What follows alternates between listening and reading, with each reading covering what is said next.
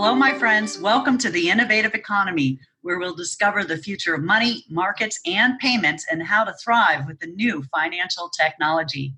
We have a special guest with us today, Charles Bovaird. Welcome, Charles. Thank you for having me. Well, we're glad you're here. Charles is a financial writer and consultant and author of over 500 publications and is currently contributing with Forbes magazine. And uh, Charles, you're also a holder of Litecoin, Bitcoin, Bitcoin Cash, Ethos, and EOS as well. So, welcome to the show. We got lots to talk about. Yes, that's absolutely right. I do hold all those digital currencies. I should probably note I write for the Forbes website. Okay, great, great. Yeah, just to avoid any confusion. Now, do you have a name of your column uh, or uh, your articles? Not really. I mean, if if you just Google my name, mm-hmm. you, you, should be able to find it pretty easily. Okay, very yep. good. Yep. Well, we're glad you could be here and share with our listeners a little bit more about blockchain and blockchain technology and what's going on in the industry. So, so, can you tell us a little bit about the article that you're working on right now with Forbes? Yes, I'm actually right now. I'm working on an article about um, regulatory developments, the top regulatory developments of 2019. Um, obviously, there were a lot of different. I mean, there were there were many many things that took place in 2019, particularly in China and also in the United States. There are a lot of key developments. However, I was basically just trying to drill down to like you know the top five most important ones for the top five most interesting ones. Okay. Yeah, Can I, I don't share know. any interesting ones with us? oh sure. Well, I mean, all the stuff that took place in China, like you know them like issuing a risk warning, and that you know they went and investigated you know crypto you know businesses involved with what they referred to as virtual currencies and then all of a sudden i mean you know, Weibo, the uh, the social media platform, banned the accounts of Binance and Tron, and the country is working. You know, the country's working hard to create a central bank digital currency. And uh, you know, the, the prime minister of China said that we need, you know, it's important to seize the opportunity presented by blockchain. Oh, okay, good. Well, that's news. So then that's a big one. So uh, creating a central bank of cryptocurrency in China? Um, a set, more specifically, a central bank digital currency. So another way of putting this is uh, it's a fiat digital currency. Okay. Yes. So instead of being like Bitcoin, like Bitcoin, uh, you know, doesn't have a central authority. You know, it's basically right. run by a bunch of people with computers. Whereas the central bank digital currency, if China had a central bank digital currency, that would be run by the central bank of China. They'd be able, I, I think at this point, the whole idea is they want to uh, issue units of uh, their their digital fiat currency that are backed up by the yuan. Right. So it's not like they're creating new money. Like Bitcoin basically created new money, right. whereas um, China's as far as I know right now, China plans does not plan to create any new money. They they want to replace, I believe, to, like traditional fiat currency with a digital currency. Yeah, yeah. I was reading that they uh, want to get rid of the cash. Uh, yeah, uh, I mean, it, it's funny because I've heard about this lately, and I'm like, well, you know, this might be a bad news, I guess, for people in the black market. But I mean, I don't know if it's going to be the end of the world for anybody else. Right right? But most I mean, people are digital anyway, right?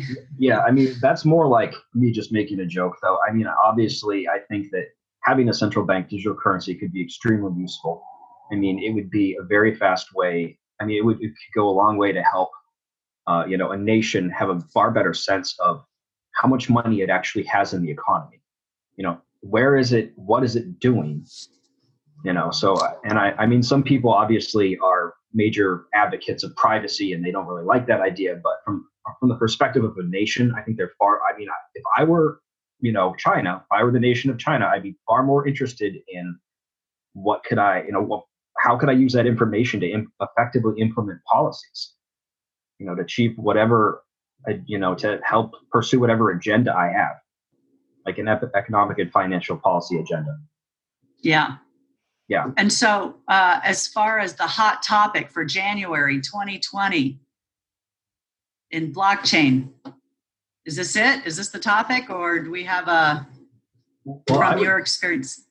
Well, I would say, I mean, I can't read other people's minds, but I, I will say that I think central bank digital currencies are very interesting. And not only are they very interesting, but I mean, if a major economy like China rolls out a central bank digital currency, that is going to be a huge endorsement for the entire digital currency industry. And as more countries uh, work on and roll out digital currencies, I just think it's going to give the entire idea of digital currency um, greater and greater credibility.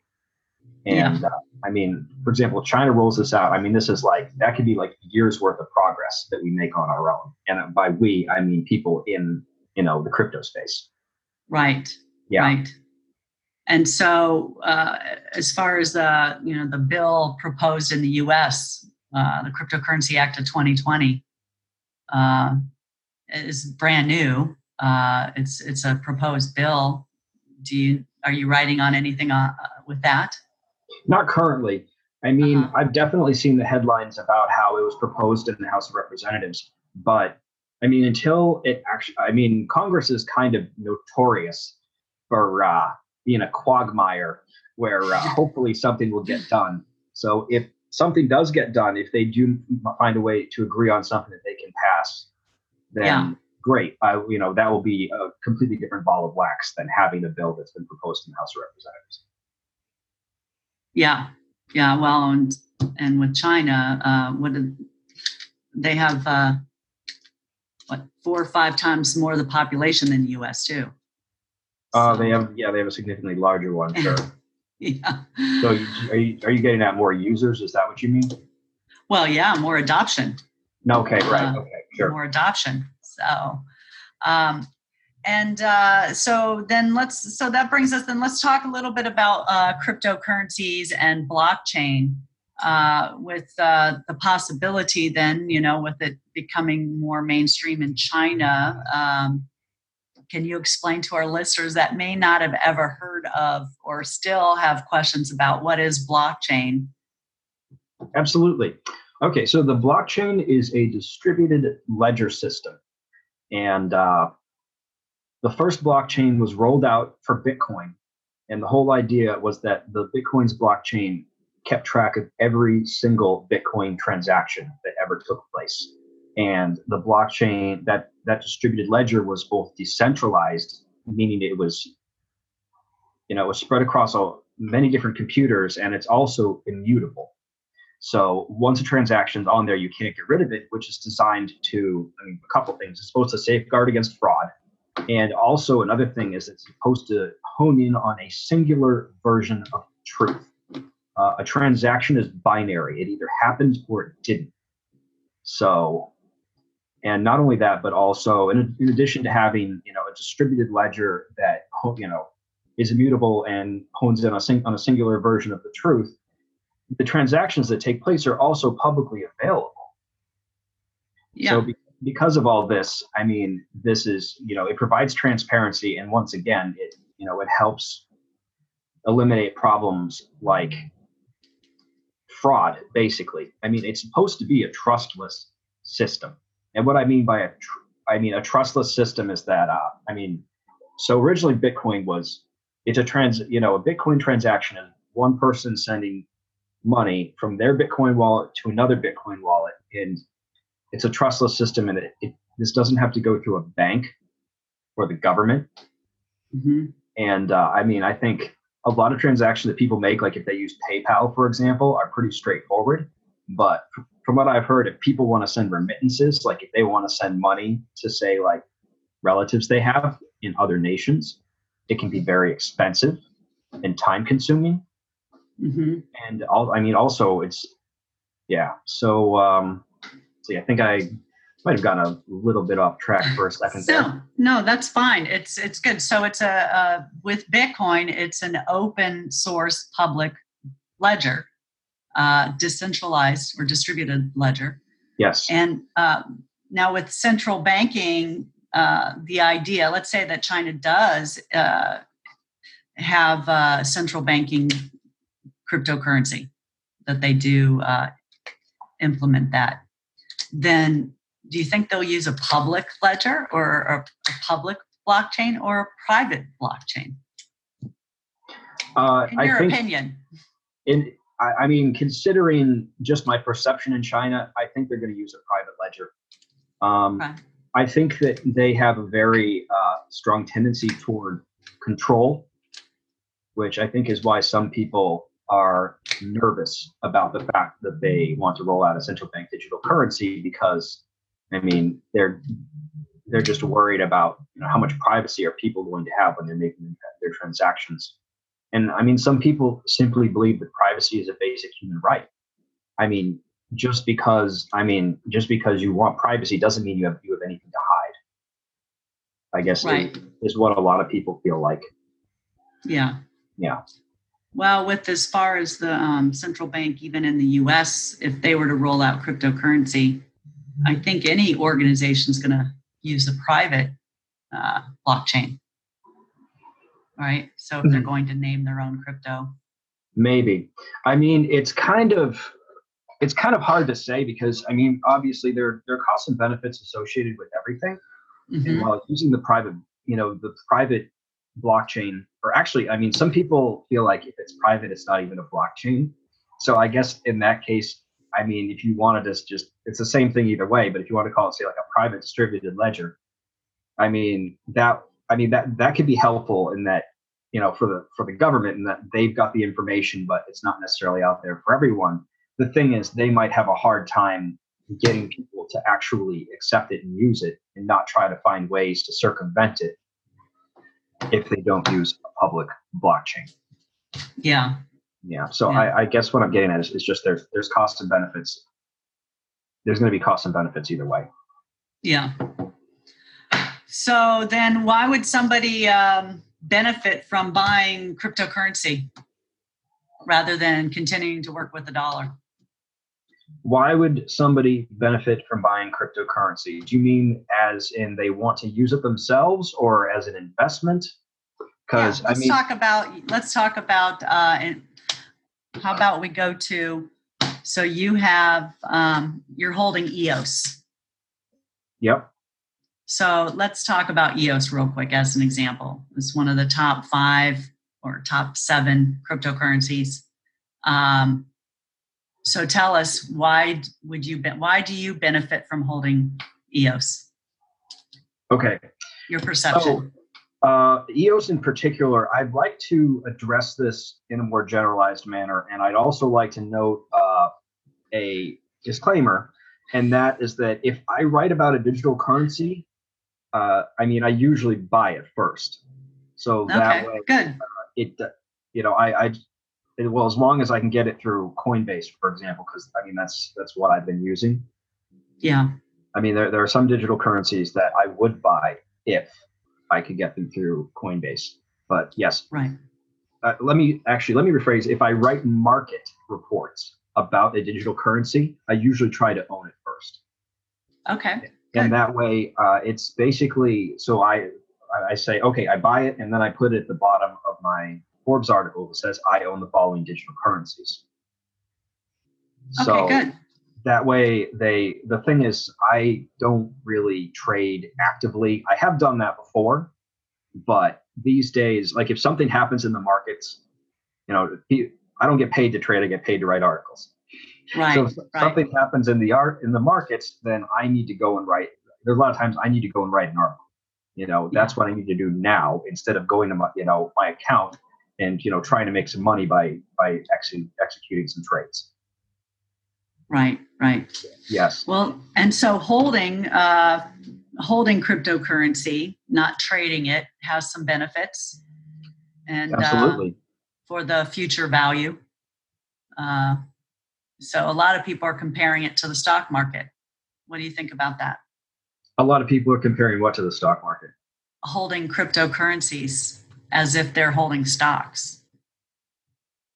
Well, I mean, they're both assets in that they both you can buy them both on an exchange, and they rise and fall in value, and then you can sell them later. So, uh, I mean, I, I don't know what else the, the analogy is there. I mean, some people have just have referred to digital currencies as being similar to penny stocks. Yeah. Some of them, uh, I guess, yeah, I think a lot of that is just that if they have a smaller uh, total market capitalization, it makes it easier for, for example, large traders to push the va- their value either higher or lower. So, Mhm. because you know the, the digital currency market is very small compared to, for example, the stock market. It's like David and Goliath. Well, actually, that that that wouldn't even that probably doesn't even come close to describing. no. Yeah, What do we have? Like uh, two to four percent of the population that's actually invested in cryptocurrencies right now. I think. Uh, that might, I don't know. It might be kind of hard to know because somebody could have could hold uh, privacy coins like Monero, and that's kind of the idea is we're not supposed to know. Oh, that's true. That's true. So, Yeah. um, well, you mentioned Monero. So, for our listeners, uh, we haven't talked about that at all throughout the series. Uh, can you explain what what that is? Yeah, I mean, I would say that it's one of the go-to privacy-oriented digital currencies.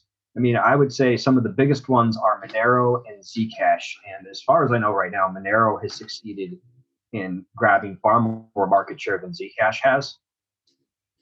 So it's it's uh, I mean, it's a privacy privacy-oriented digital digital currency. Um, basically yeah, it, it was like the dominant digital currency of the dark web.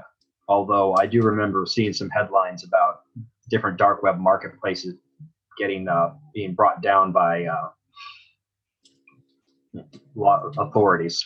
Oh, and so do they offer Monero on Coinbase? I don't think it's uh, something that you can buy on Coinbase, right? Maybe. Yeah. Well, we can we can look at that. Uh, Yeah, no, I, So- I will I will say right here and now I do not own that digital currency. yeah. Um, plausible deniability. How's that sound? Yeah. Well, a lot of people don't know what the dark web is. That what we're. Yeah, no, I mean, uh, I mean, the thing is, one of my friends just described the dark web as you can a place where you can buy, you know, anything else you can buy in other places. It's just you'll have privacy. Yeah. But Is that uh, like uh, when I hit incognito on my on my browser? I don't know. I, th- I think that might be a little bit different. it might be different. so much technology, huh, Charles? There's a lot, like you said, information information overload in our society. we really are. We really are. We have a lot of information now. Uh, so, uh, what's the latest project you're working on? Latest article? Uh, you have any good snippets you can share with us? That's going to be going into Forbes, so they can hear it right here, cutting edge. Um, well, I mean, I, I went over already. I mentioned the, the article I'm working on about regulatory developments. Yeah, yeah. Any other regulatory developments? I know it's a. No, I mean, like, yeah, absolutely. I mean, like Libra, for example. okay, yeah. Let's talk about that. Yeah. I mean, who knows whether or not that's actually going to get anywhere? I mean, Right. they might, you know, I, I mean, if the United States regulators say, you know, we're going to ban you, and then people in Germany and France also say mm. we're going to ban you, these are some of the world's largest economies. right. I mean, so it's like, okay, well, maybe they could run this this thing and have it work, just operate in certain countries Mm. but I don't know. I mean, the thing is, it's it's from what I understand, it's just there's so little trust in Facebook.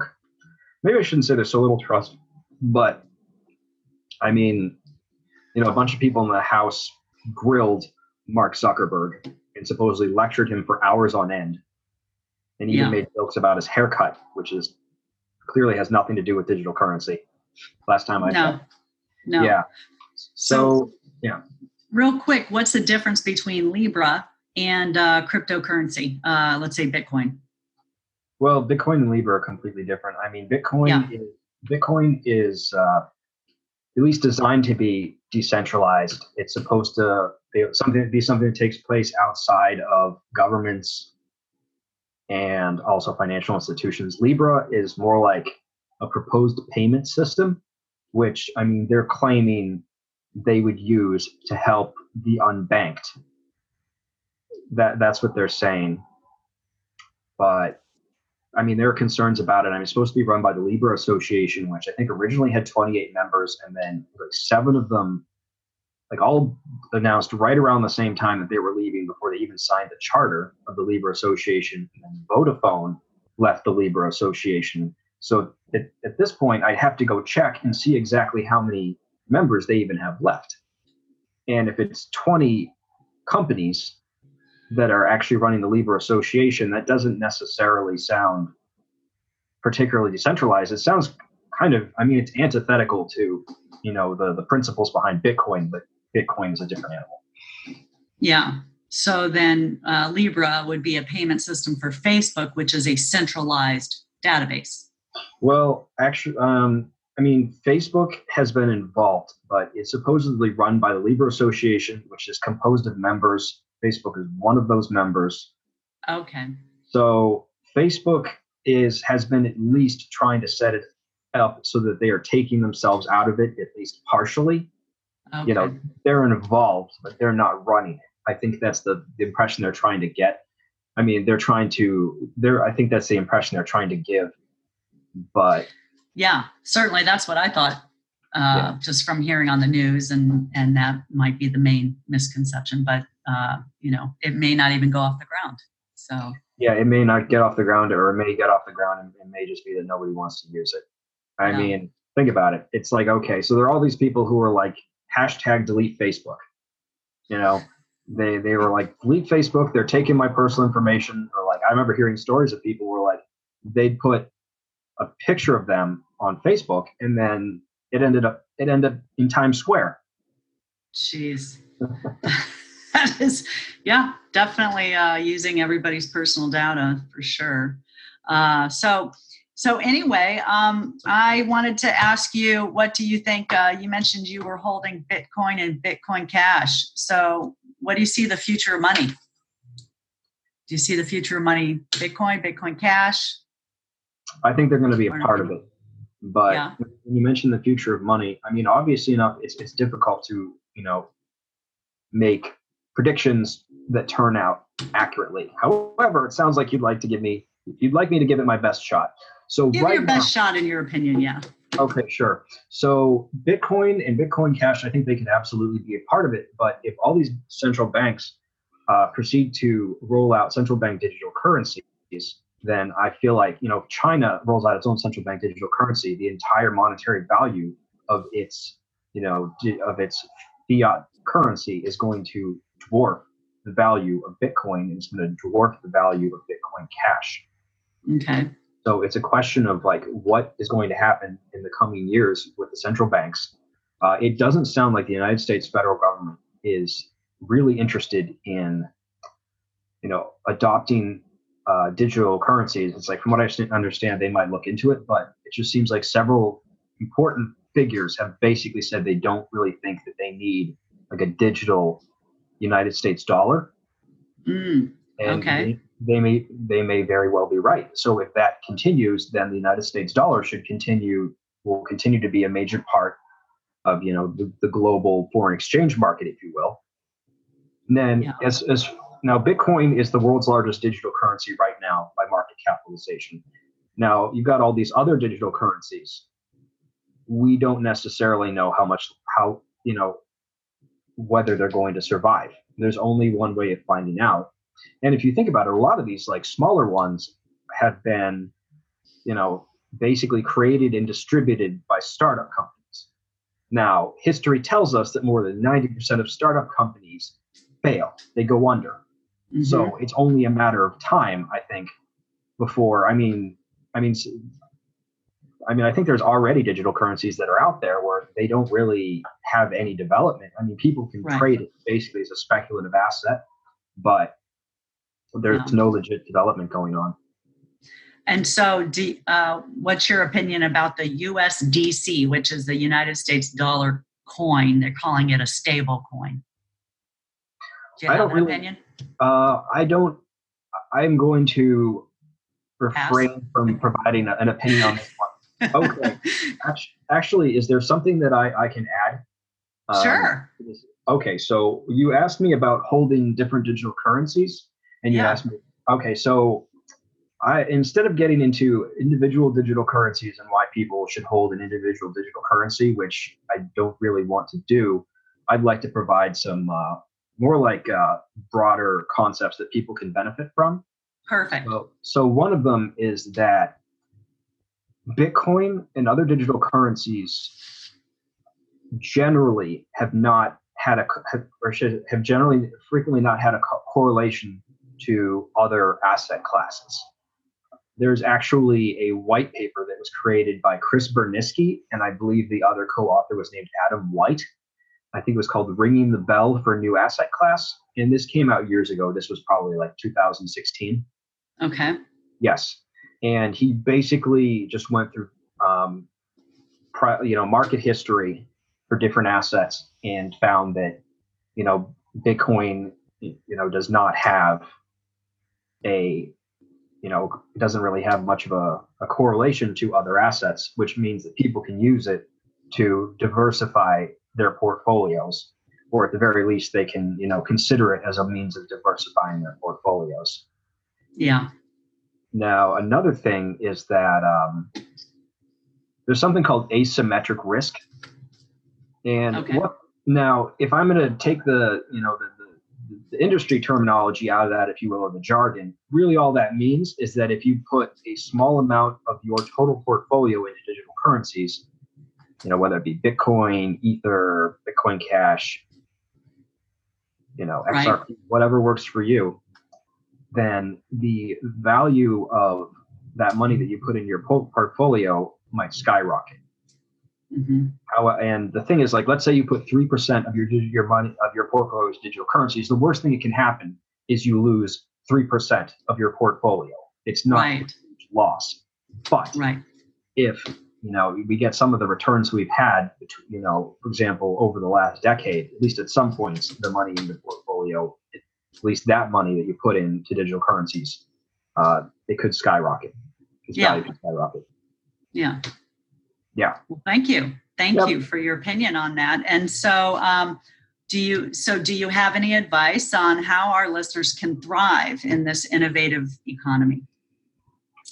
You just said put a little three percent. Would would that be your advice then, or No. you're not a financial Okay. advisor? Ah, yes. No, there we go. I'm glad you put that up. The thing is, when you started You're a writer. You're a writer. used the word Advice, and I'm like, uh oh, here it comes. No. Yes. Okay. For anybody listening to this, I'm not a financial advisor. No. And nothing I say represents financial advice. That's Anything I say is either education or my point of view. That's, That's it. right. That's Okay. what this is. It's So- an educational series. Yes. Okay. So you mentioned how can people thrive in the current um, in the innovative economy? Yes. Okay. Well, I feel like there are. I mean, we live in a world where there's a lot of options. It's not like this is some other time period where you know the only job you could get was down the street at the factory, and the only way you were getting in was because you knew someone, or you know you fill out an application and they eventually got your application, and let you in the door. This is 2020. There are tons of options, and I feel like um, what you referred to as the innovative economy provides us with even more options. Um, there's a ton of information out there, and using that information, people can potentially create new things. Can create new things, or they don't even have to create new things in order to benefit from them. I mean, if there's a digital currency out there or a blockchain technology that you feel passionate about, there's pro- there, there's probably many different ways that you could be involved. Right. Yeah. Excellent. Using yes. using cryptocurrency. Yeah. Right, right. Well, I'm saying like uh, digital currency is one of the, I mean, one of the things that a person can get involved in if they want to get involved. There's a lot of different ways that they can get involved at this point. Yeah. Well, thank you. Thank you, Charles. And uh, so, do you have um, an offer where our listeners can find your publications? Oh, yes, absolutely. So if anybody would like to read more of my stuff or just check out my background, they could go to my Forbes author page. Just Google my name, Charles Bovaird, or they could go to my CoinDesk page, or Okay. they, yeah, or if they want to see my stuff on stocks and bonds, information like that, they could look me up on Investopedia. Excellent. Well, and we'll provide a link uh, to your pages as well, so uh, everybody will receive the uh, the links and, and find your information. And wow, time just flies by. This has been fun. Thank you so much, Charles, for being on the Innovative Economy educational series. And glad you could join us today. And uh, wishing you a great rest of the day. And thank you all for joining us. So have a good day. We'll talk to you soon. Bye.